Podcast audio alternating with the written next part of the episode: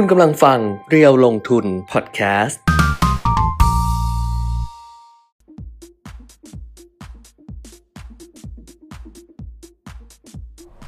สวัสดีครับอัปเดตการลงทุนนะคะวันนี้วันศุกร์ที่9กุมภาพันธ์2567ค่ะครับวันตรุษจีนจริงวันตรุษจีนจริงๆอ่ะที่เป็นวันแบบขึ้นปีใหม่จีนคือวันพรุ่งนี้วันนี้ก็เสมือนวันส่งท้ายปีเก่าของเราเขาเรียกอย่างนั้นเหรอใช่ๆๆวันอะไรล่ะวันสิ้นปีอ่ะวันสิ้นปีที่กำลังจะขึ้นปีใหม่ของวันพรุ่งนี้พรุ่งนี้วันปีใหม่พรุ่งนี้วันขึ้นปีใหม่ใช่แล้ววันนี้ก็จะเป็นเรียกวันไหว้นะคะก็อย่างไรก็ตามในช่วงที่เรียกว่าเทศกาลตรุษจีนก็ต้องพูดจาดีๆนำโชคนำลาภนำความเฮงความรวยเข้ามาปังๆรวยร่ำรวยรุ่งเรืองมั่นคงมั่งคั่งยั่งยืนส่งความสุขให้ทุกท่านเพราะว่าเดี๋ยววันพรุ่งนี้นะคะก็เป็นวันขึ้นปีใหม่จีนแล้วก็บอกว่าให้ทำแต่เรื่องดีๆให้แบบอะไรอย่างเงี้ยคือถ้าพูดเรื่องดีก็เหมือนว่านำสิ่งดีๆเข้ามาแหละนำสิ่งดีๆเข้ามานะนั้นก็ส่งความสุขให้เราก็ส่งให้ทุกเทศกาลกันละกันนั้นวันนี้เนี่ยก็ต้องจัดแบบดีๆนะจัดแบบดีๆแต่ว่าไม่ซีเรียสมากก็เบาๆนะครับก็ต้องไม่เยอะเพราะว่านี่พยายามใส่แดงแล้วนะเนี่ยแต่ก็ในจอจะไม่ค่อยแดงเท่าไหร่แต่ของคุณแก้มจะแดงนะแดงชัดเลยนะเกงแดงนี่แต่งเกงแดงแก้วน้ำก็แดงครับแก้วน้ำเป็นเวรของมันอยู่แล้วดิฉันจะมีอยู่3อันไงแล้วก็สลับไงเวรคนไหนก็วันนั้นสลับกันไป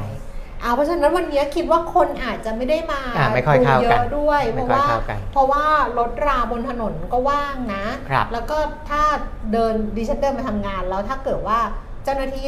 ตำรวจจราจรน่ะเขาเปิดไฟอัตโนมัติน่ะก็แสดงว่า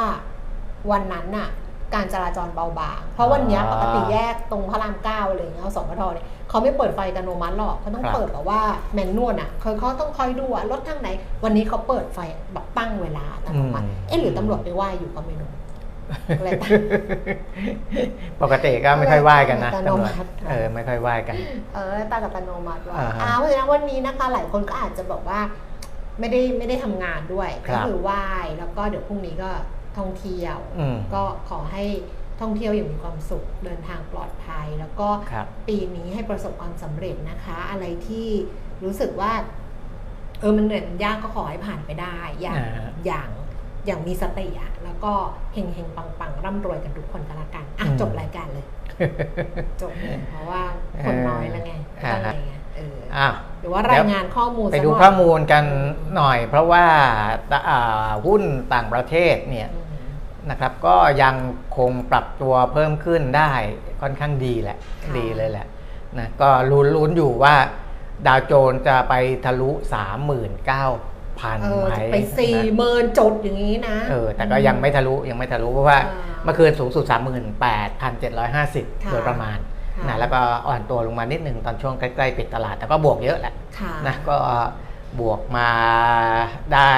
มาเรื่อยๆมาเรื่อยๆจุดเมื่อเช้าเมื่อคืนนี้คือบริษัทที่ใหญ่ที่สุดในตลาดหุ้นที่นำมาคำนวณดัชนีของ NASDAQ เนี่ยนะครับเดิมเนี่ย2 ล้านเหรียญสหรัฐ Market Cap นะก็ถือว่าใหญ่แล้วนะตอนนี้เนี่ยบริษัทที่ใหญ่ที่สุดขึ้นไป3 ล้านเหรียญสหรัฐแล้ว Microsoft ส่วน Apple ก็ใกล้ๆเมื่อก่อนก็จะนับกันว่าโอ้ยทะลุ1 ล้านเหรียญแล้วนะนี่ก็ใหญ่แล้วนะแล้วก็2 ล้านล้านนี่ไป3 ล้านล้านเหรียญ3 เท่าของเมื่อไม่กี่ปีนี่เองนะ1 ล้านล้านเหรียญเนี่ยไม่กี่ปีนี่เองตอนไม่นานตอนนี้3 เท่าแล้วอ่ะโอ้โหแบบโตได้โตดีนะแต่ที่โตเนี่ยส่วนใหญ่ก็จะเป็นธุรกิจทางด้านที่เกี่ยวข้องกับอนาคตก็คือทางด้านเทคโนโลยีซึ่งบ้านเราเนี่ยไม่มีบริษัทที่อยู่ในแนวนี้ไงอย่างที่เราบอกว่ามันเป็นปัญหาเชิงโครงสร้างเพราะว่าการปรับตัวของธุรกิจบ้านเราเนี่ยมัน ปรับตัวไม่ทันกับการเปลี่ยนแปลงของโลกเขาที่เขาเวลาเขาเดินไปในทิศทางไหนแล้วเนี่ยของเราเนี่ยมันไม่ได้สอดประสานไปทางนั้นมันก็เลยทำให้เศรษฐกิจเราอาจจะไม่ค่อยดีเท่าไหร่เทียบกับในภูมิภาคนี่เรายังแย่ที่สุดเลยเอาพูดง่ายๆนะครับนี่เมื่อคืนดิฉันดูไอซีรีส์ซึ่งเป็นซีรีส์ที่เคยดูไปแล้วก็คือ My Mister กลับมาดูอีกครั้งหนึ่งเพราะว่าจะเขียนรีวิวใหม่ใน Pocket Book เพราะว่าพอดูอีกทีหนึ่งแล้วมันมีรายละเอียดแบบเยอะมากเลยที่แบบเราอาจจะข้ามไปในตอนแรกเนี่ยแล้วคุณปิ่นไม่พูดถึงเรื่องไอ้ที่เป็นไฮเทคเทคโนโลยีอะไรพวกเนี้ยมันคือ My Mister ได้เป็นซีรีส์ปี 2018กี่ปีมาแล้วอ่ะ2018ปีนี้2024อ่ะ6 ปีมาแล้วเนี่ยก็คือมันมีนักแสดงผู้หญิงที่เขาไม่ประสบความสำเร็จในการแสดงที่เขาแบบล้มเหลวแล้วก็ผู้กำกับที่เป็นคนที่กำกับหนังที่เขาแสดงเนี่ยก็ไม่ประสบความสำเร็จทั้งคู่แล้วก็ต่างคนก็ต่างโทษกันว่าเนี่ยเป็นเพราะคนนั้นที่ประสบแล้วเมื่อคืนเนี่ยที่ตอนที่ดูนะนักแสดงผู้หญิงเนี่ยเขาก็พูดขึ้นมาว่าฉันอยากให้โลกเนี่ยมันมี AI แบบเร็วๆคือแบบว่าให้ AI นี่เมื่อ6ปีที่แล้วนะบอกเพราะ AI มันทำได้ทุกอย่าง AI มันแสดงเก่งกว่าคนอีกเนี่ยให้ AI แสดงไปเลยแบบเป็นนักแสดง AI แสดงเก่งกว่าคนอีกกำกับเก่งกว่าคนอีกเขียนบทเก่งกว่าคนอีกอะไรที่ยากๆให้ AI มันทำให้หมดเลยแล้วคนก็แค่มีชีวิตอยู่อย่างมีความสุขแล้วก็ใช้ชีวิตทำเรื่องง่ายๆไปก็นั่งฟังก็เขาท่าเหมือนกันนะสุขสันต์วันตรุษจีนค่ะน้องตาลส่งมานะคะแล้วก็น้องโอ๊ตบอกว่าสุขสันต์วันตรุษจีนนะคะพี่ๆสุขสันต์วันตรุษจีนเช่นเดียวกันค่ะใครที่ติดตามอยู่นะคะก็ส่งข้อความมาทักทายกันได้คุณอินทิราก็ส่งเข้ามาทาง YouTube นะคะก็สวัสดีปีใหม่จีนทุกท่านด้วยแล้วก็วันนี้คนอาจจะไม่เยอะอย่างที่เราบอกไปเพราะว่าเป็นช่วงเทศกาลอาจจะแบบว่าติดภารกิจกันเราก็อัปเดตกันเท่าที่อัปเดตกันละกันเพราะว่าคุณปิ่นมีเขาสั่งความไว้แล้วว่าวันตรุษจีนให้พูดจาดีๆพูดแต่เรื่องดีๆเพราะนั้นเนี่ยถ้าพูดเยอะเนี่ยมันอาจจะมีเรื่องไม่ดีเราว่าจริงๆนะจริงๆนะคือการพูดน้อยเนี่ยนะมันก็ดีอย่างหนึ่งนะเพราะว่าพูดน้อยส่วนใหญ่มันจะควบคุมได้อะแล้วพูดไปคนเรามันจะเลยเถิดไงเพราะนั้นวันนี้เราจะพูดกันน้อยๆกันแล้วกันนะคะไปดูตลาดหุ้นต่างประเทศค่ะที่คุณเบนไม่เกินไปนะคะว่าดัชนีอุตสาหกรรมดาวโจนส์เนี่ยปรับตัวเพิ่มขึ้นไปเกือบจะ 39,000 จุดแต่ยังไม่ถึงนะเพราะเมื่อคืนนี้นะคะปิดทำการซื้อขายที่ 38,726 จุดค่ะเพิ่มขึ้น 48.0.13% แล้วก็ Nasdaq เพิ่มขึ้น 37.0.24% S&P 500 ก็เพิ่มขึ้นเล็กน้อย 2.85.0.06% ค่ะซีของยุโรปนะคะลอนดอนฟุตซี่ร้อยลดลง 33.0.4% CAC 40ตลาดหุ้นปารีสฝรั่งเศสค่ะเพิ่มขึ้น 54.0.7% แล้วก็DAXแฟรงก์เฟิร์ตเยอรมนีเพิ่มขึ้น 41.0.25% ค่ะส่วนวันนี้ตลาดหุ้นที่เปิดทำการซื้อขายตลาดหุ้นญี่ปุ่นเปิดนะเปิดตลาดหุ้นญี่ปุ่นเปิดใช่ไหมดัชนีเพิ่มขึ้น166จุด 0.4% แต่ว่าฮ่องกงยังเปิดอยู่นะเดี๋ยวผมดูให้ว่าตลาดไหนหยุดบ้างในช่วงนี้จีนนะครับเพราะวันนี้วันที่9ใช่ไหมใช่9ผมวันที่9จีนหยุดมาเลเซียหยุดสิงคโปร์อินโดเกาหลีใต้หยุดหมดเลยเลบานอนเวียดนามไต้หวันหยุดฮ่องกงเปิดฮ่องกงอ่ะเปิดเพราะดูจากเวลาแล้วเนี่ยนะคะตลาดหุ้นฮ่องกงวันนี้จีนนี่หยุดยาวเลยนะจีนจะหยุดยาวก็คือวันนี้วันที่9วันที่10วันที่12 11มันหยุดอยู่แล้ว12วันจันทร์ไงไม่รู้ของเขาเนี่ยเขาจะลงว่า10 11 12ไม่รู้เขาเสาร์อาทิตย์หรือเปล่าเสาร์อาทิตย์แล้วแต่อะไรเสาร์อาทิตย์แล้วแต่จีนเขาสิไม่ได้เกี่ยวกับเราจีนเสาร์อาทิตย์ก็เขาก็เสาร์อาทิตย์เดียวกับเราเขาไม่ได้ข้ามทวีปเขาก็เสาร์อาทิตย์เดียวกับเราเอาไปถึงนู่นเลย13เลย14เลย15เลย16เลยก็โกลเด้นวีคยาวไปเลยจีนหยุดไปถึงวันที่16ให้พูดเยอะ เขาก็บอกว่าไม่ให้หงุดหงิดแน่แหละเขาบอกว่าเสาร์อาทิตย์เขาไม่เกี่ยวเสาร์อาทิตย์เขาไม่เกี่ยวกับเราอะไรวะก็มันก็เสาร์อาทิตย์เหมือนกันมันก็แบบจีนหยุดไปถึงวันที่16สำหรับตลาดก็คือทั้งสัปดาห์หน้าทั้งสัปดาห์เลยเพราะสัปดาห์หน้าคือ 12-16 ก็คือหยุดยาวตั้งแต่วันนี้ไปถึงวันศุกร์เลยเปิดอีกทีนึงนู่นเลยทั้งสัปดาห์ถัดไปตามนี้โอ้ยจะเป็นงุดงิดจะเป็นงุดงิดเพราะนั้นเนี่ยห่างเสียงฮ่องกงวันนี้เปิดนะคะดัชนีลงไป 195.1.23% ค่ะกลับมาดูความเคลื่อนไหวของตลาดหุ้นบ้านเราในเช้าวันนี้บ้างนะคะก็ปรากฏว่าดัชนีราคาหุ้นเนี่ย 1,400 ไม่ไหวนะยืนไม่ได้ไงไม่ได้บอกผ่าน ยืนไม่ได้ก็เลยต้องถอยกลับลงมาก่อนใช่ราคานี้ไม่ได้บอกผ่านเพราะฉะนั้นเนี่ยก็เลยกลับลงมานะคะอยู่ที่ระดับ 1,300 ล่าสุดเนี่ยคือ 10:26 น.ตอนนี้เนี่ยดัชนีราคาหุ้นบ้านเรานะคะ 1,385.22 จุดค่ะแล้วลงไป 3.38 จุด 0.24% แล้วก็มูลค่าการซื้อขายประมาณสัก 6,600 ล้านบาท Set 50 Index นะคะ 846.79 จุดค่ะลงไป 2.83 จุดมูลค่าการซื้อขายก็ 4,000 ล้านบาทสำหรับหุ้นที่มีมูลค่าการซื้อขายสูงที่สุดนะคะอันดับที่1เป็นโอ้โหวันนี้แดงเถื่อนหมดเลยนะคือตุ๊ดจีนต้องสีแดงนะสีแดงแดงมาหมดนะใช่แดงเถื่อนไปหมดเลยอ้าวอันดับที่1เลยก็คือเคแบงค์ราคา119บาทลดลง1.50 บาท 1.24% อันดับที่2เป็นหุ้นน้องใหม่เข้ามาทำการซื้อขายวันนี้วันแรกไทยเครดิตค่ะเหมือนคุณปิ่นมิตรบอกในกลุ่มเลยผมเอาในเพจก่อนพอดีไม่แน่ใจว่าเจมเตรียมภาพไว้หรือเปล่าในเพจเนี่ยในแคปชั่นตั้งแต่เมื่อวันก่อนเมื่อวานคือเพจเนี่ยจะลงข้อมูลก่อนล่วงหน้า1วันถ้าใครติดตามเพจเรียวลงทุนนะเพราะว่าข้อมูลที่ตลาดหลักทรัพย์เขาเผยแพร่ตัวล่าสุดเนี่ยเขาจะเผยแพร่ล่วงหน้าก่อนวันเทรดแค่วันเดียวก็คือสรุปข้อสมเทศที่อัปเดตล่าสุดนะคือสรุปข้อสมเทศเนี่ยก็จะมีทั้งข้อมูลเก่ากับข้อมูลที่เขาอัปเดตใหม่และตัวแคปชั่นที่เพจลงทุนเขียนเมื่อวานนี้เนี่ยก็เอาจากข้อมูลใหม่ล่าสุดเพราะฉะนั้นเนี่ยมันจะเห็นข้อมูลบางอย่างเจมขึ้นละจะเห็นข้อมูลบางอย่างอันนี้จะเป็นตัวภาพที่ขึ้นนะครับก็จะมีว่าชื่ออะไรทำธุรกิจอะไรขายหุ้น IPO เท่าไหร่ระดมทุนได้เท่าไหร่นะอันที่เป็นข้อมูลพื้นฐานนะครับเพราะว่ารายละเอียดบางอย่างเนี่ยที่ทำเป็นภาพพื้นฐานเนี่ยเพราะว่าเวลามีหุ้นเข้าใหม่แต่ละตัวมันจะได้มีฟอร์แมตของมันแต่ข้อมูลลึกๆเนี่ยต้องไปอ่านในแคปชั่นเพราะในแคปชั่นจะเขียนอธิบายให้นะครับว่ามันมีข้อมูลอะไรบ้างที่คนส่วนใหญ่คือจริงๆอ่ะเป็นข้อมูลที่เปิดเผยแต่ว่าต้องไปอ่านเยอะมากถึงจะเจอข้อมูลเหล่านี้เช่นซึ่งคุณไปอ่านมาซึ่งผมไปอ่านแล้วก็ไปเจาะแล้วก็มาเขียนในแคปชั่นนะครับถือพูดเรื่องนี้ก่อนเลยเดี๋ยวอ่านให้ฟังนะอ่านแคปชั่นของเรียวลงทุน22ชั่วโมงที่แล้วที่โพสต์ไว้ในเพจนะคะว่าข้อมูลลึกที่ไม่ลับของหุ้นเครดิตที่จะเข้าเทรด9กุมภาพันธ์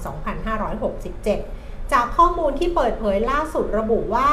ภายหลังการออกและเสนอขายหุ้น IPO และปิดสมุดทะเบียนแล้วพบว่าผู้ถือหุ้นรายใหญ่อันดับที่2ของธนาคารไทยเครดิตคือ Maybank Security ซึ่งมีสัดส่วนการถือหุ้น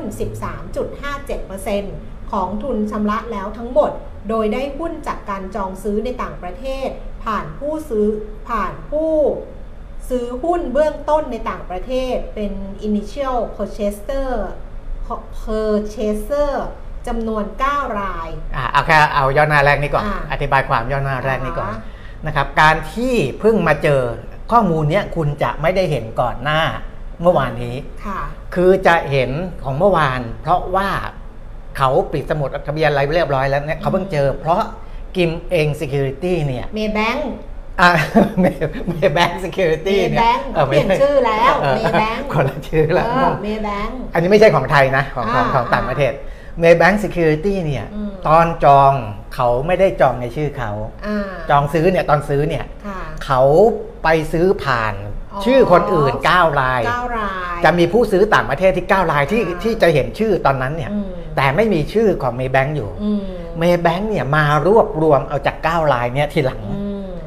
นะมาซื้อเอาทีหลังและถึงจะมาปรากฏชื่อเนี่ยเมื่อวานนี้ล่าสุดเลยอันนี้ถึงเป็นข้อมูลที่ค่อนข้างลึกแล้ว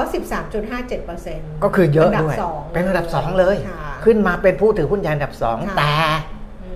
อันนั้นไม่เท่าไหร่พอดีผมเดี๋ยวผมไม่ได้เขียนในนี้นะครับ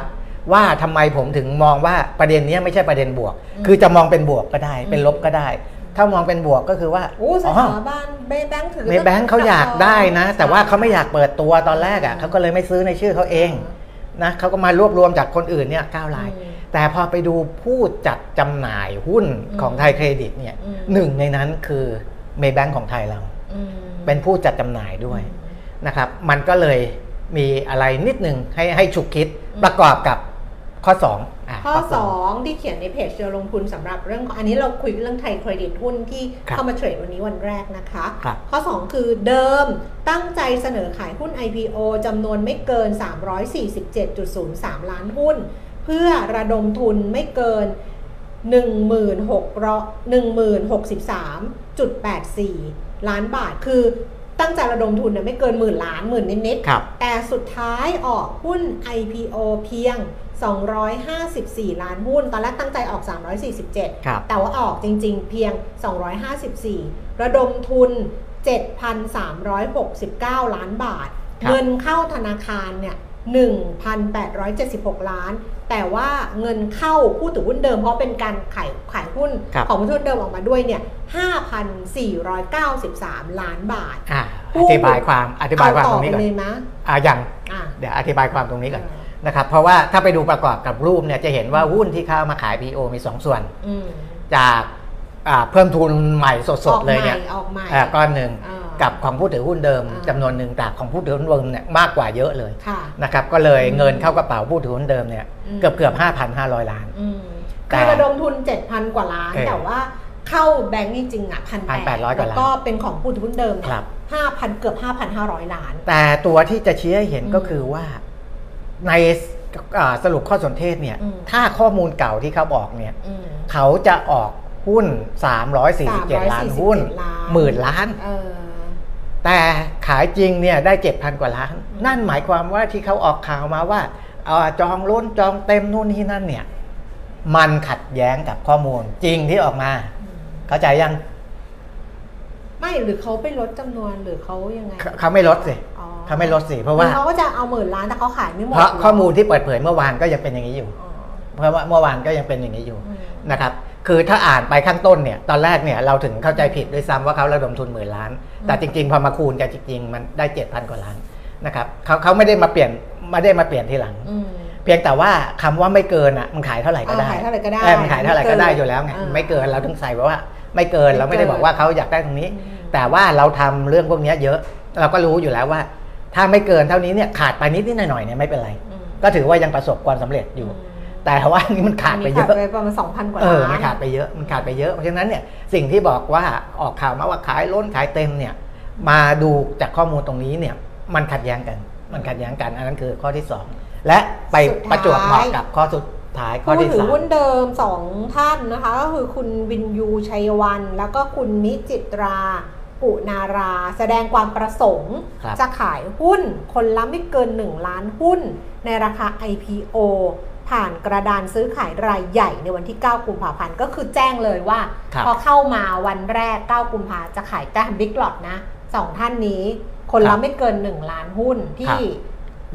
ไม่บอกราคาแหละเขาบอกราคา IPO เลยราคา IPO ก็คือ29 บาทแต่ผมดูในกระดานซื้อขายรายใหญ่ของวันนี้ยังไม่ปรากฏว่ามีการมีรายการซื้อขายนะแสดงว่าอาจจะยังไม่ได้ราคานี้หรือเปล่าเพราะว่าหุ้นของไทยเครดิตเนี่ยเปิดมา 27.50 แต่ราคาจองมัน 29 ไง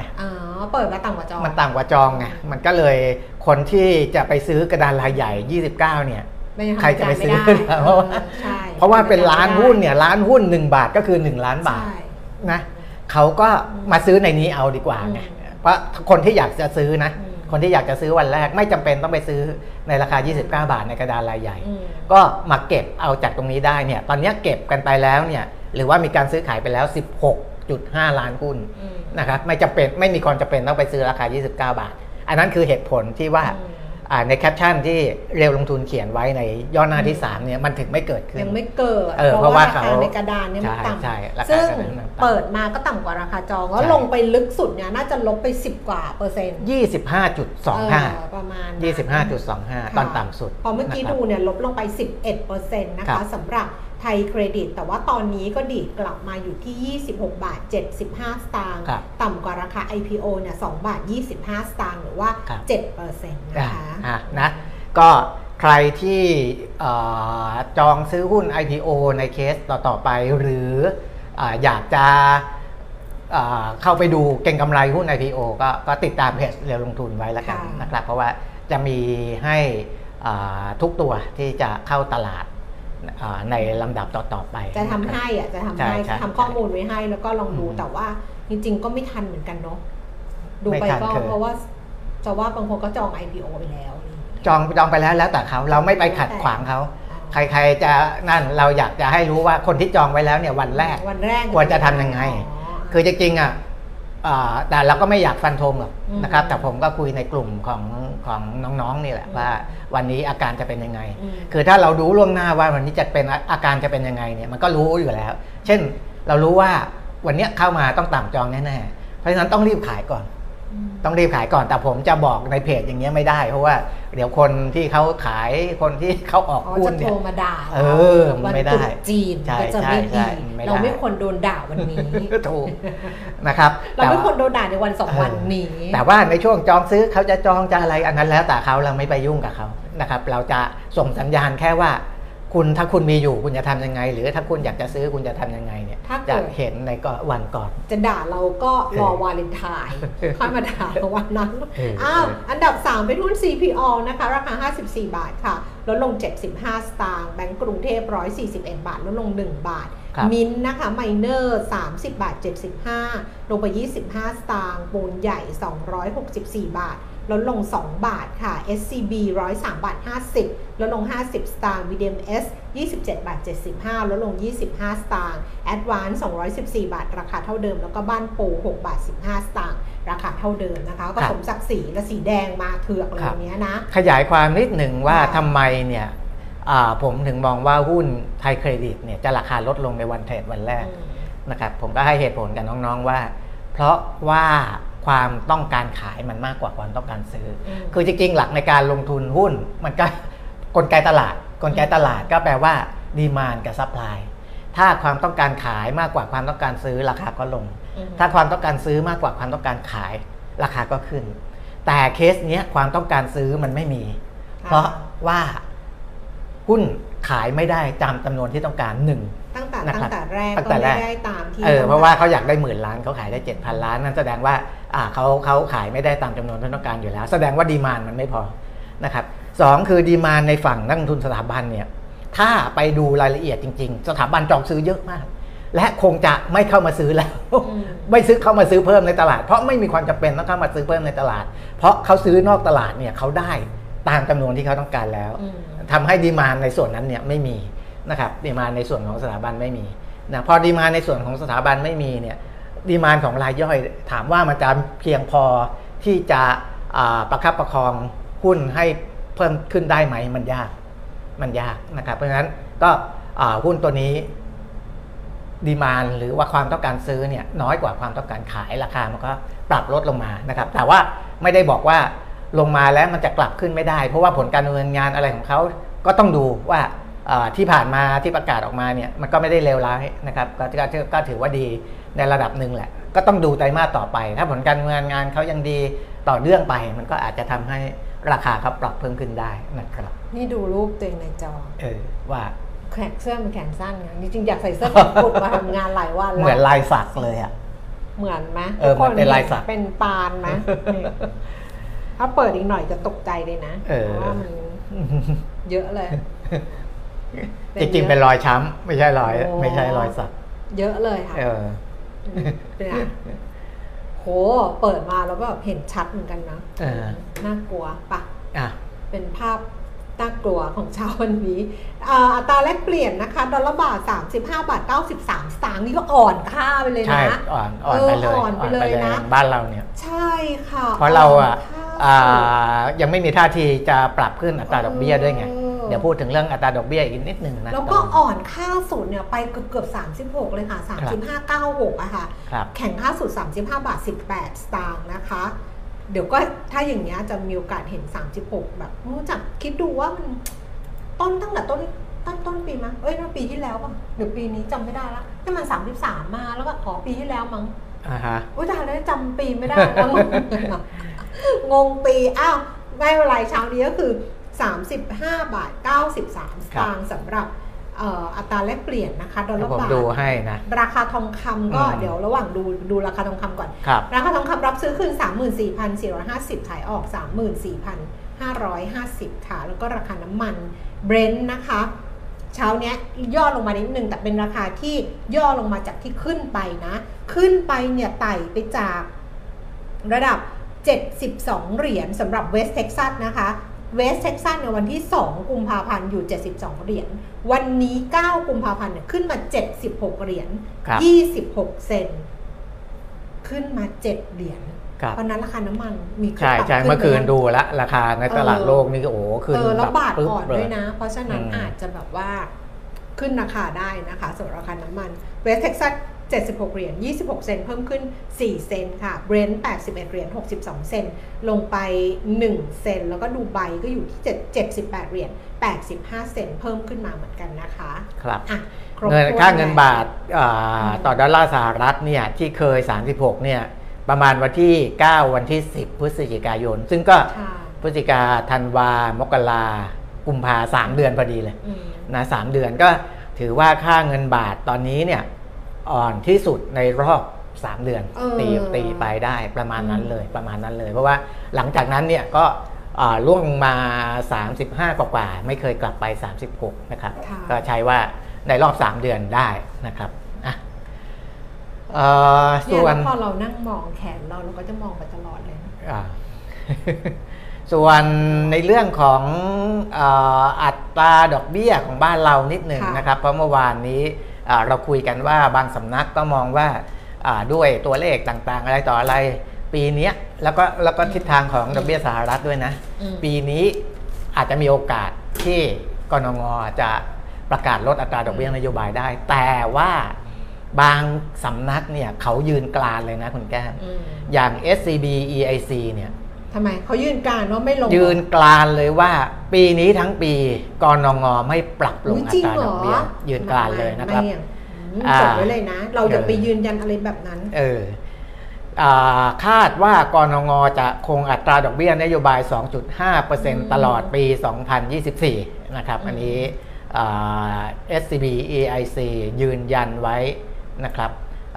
ค่อนข้างชัดเจนแต่ว่าของกรุงไทยคอมพาส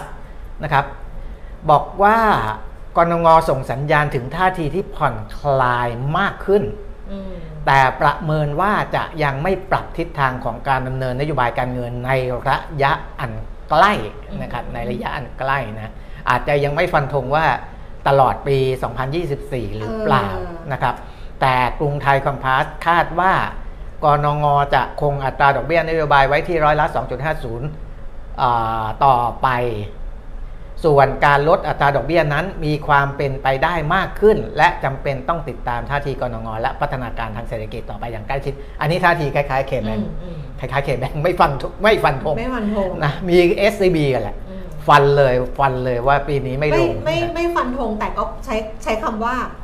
เชื่อว่ายังอยู่ที่ 2.50 อย่างเงี้ยก็คือก็ไม่ลดอ่ะแต่ก็ไม่ได้บอกว่าทั้งปีหรืออะไรอย่างเงี้ยก็บอกว่าจะอยู่ประมาณนี้แหละนะครับอันนี้ก็ให้เห็นว่ายังมีความเห็นที่แตกต่างแต่ถ้าไปถามทางฝั่งผู้ประกอบการผ่านสภาอุตสาหกรรมสภาหอการค้าพวกเนี้ยจะมองว่าควรลดนะค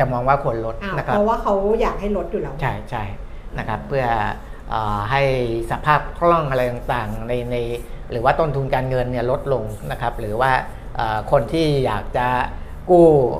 เงินมาเพิ่มเติมลงทุนนั่นนี่จะได้ตัดสินใจง่ายขึ้นอะไรก็แล้วแต่นะครับอันนี้ก็เป็นเรื่องของอัตราดอกเบี้ยนโยบายที่จะเชื่อมโยงมาถึงอัตราดอกเบี้ยในตลาดด้วยนะคร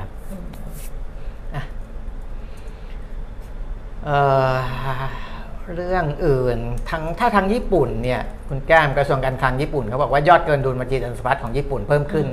ติดต่อกันเป็นเดือนที่11แล้วนะในเดือนธันวาคมเนี่ยเนื่องจากดุลการค้าพลิกมาเกินดุลนะครับถือเป็นสัญญาณเชิงบวกสำหรับเศรษฐกิจญี่ปุ่นนะนั้นก็จะมีข่าวที่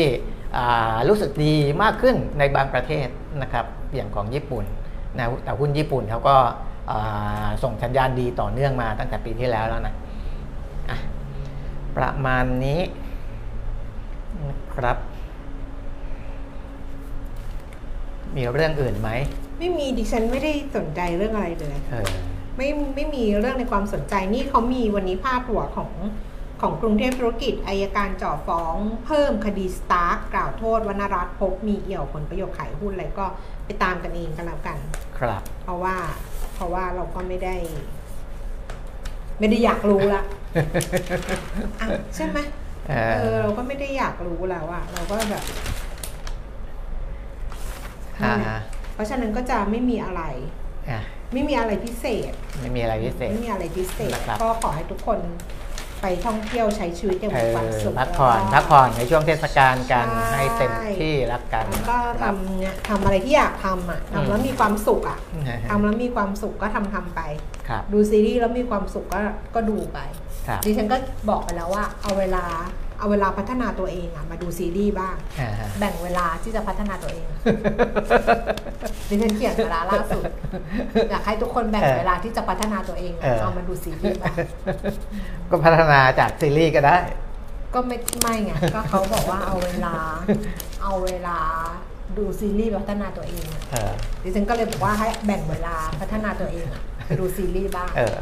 ได้มีความสุขขอบคุณนะคะขอบคุณข้อความที่ส่งเข้ามาด้วยนะคะซินเจยุอิสินิวชัยครับขอให้มีความสุขทุกคนแล้วก็สัปดาห์หน้าเดี๋ยวเรากลับมาเจอกันนะคะวันนี้ไปเร็วนิดนึงกันละกันเพราะว่าจะได้พูดน้อยจะได้พูดไม่ผิดจะได้พูดแต่เรื่องเพราะๆเรื่องดีๆสัปดาห์หน้าเจอกันวันนี้ไปแล้วนะคะสวัสดีค่ะสวัสดีครับ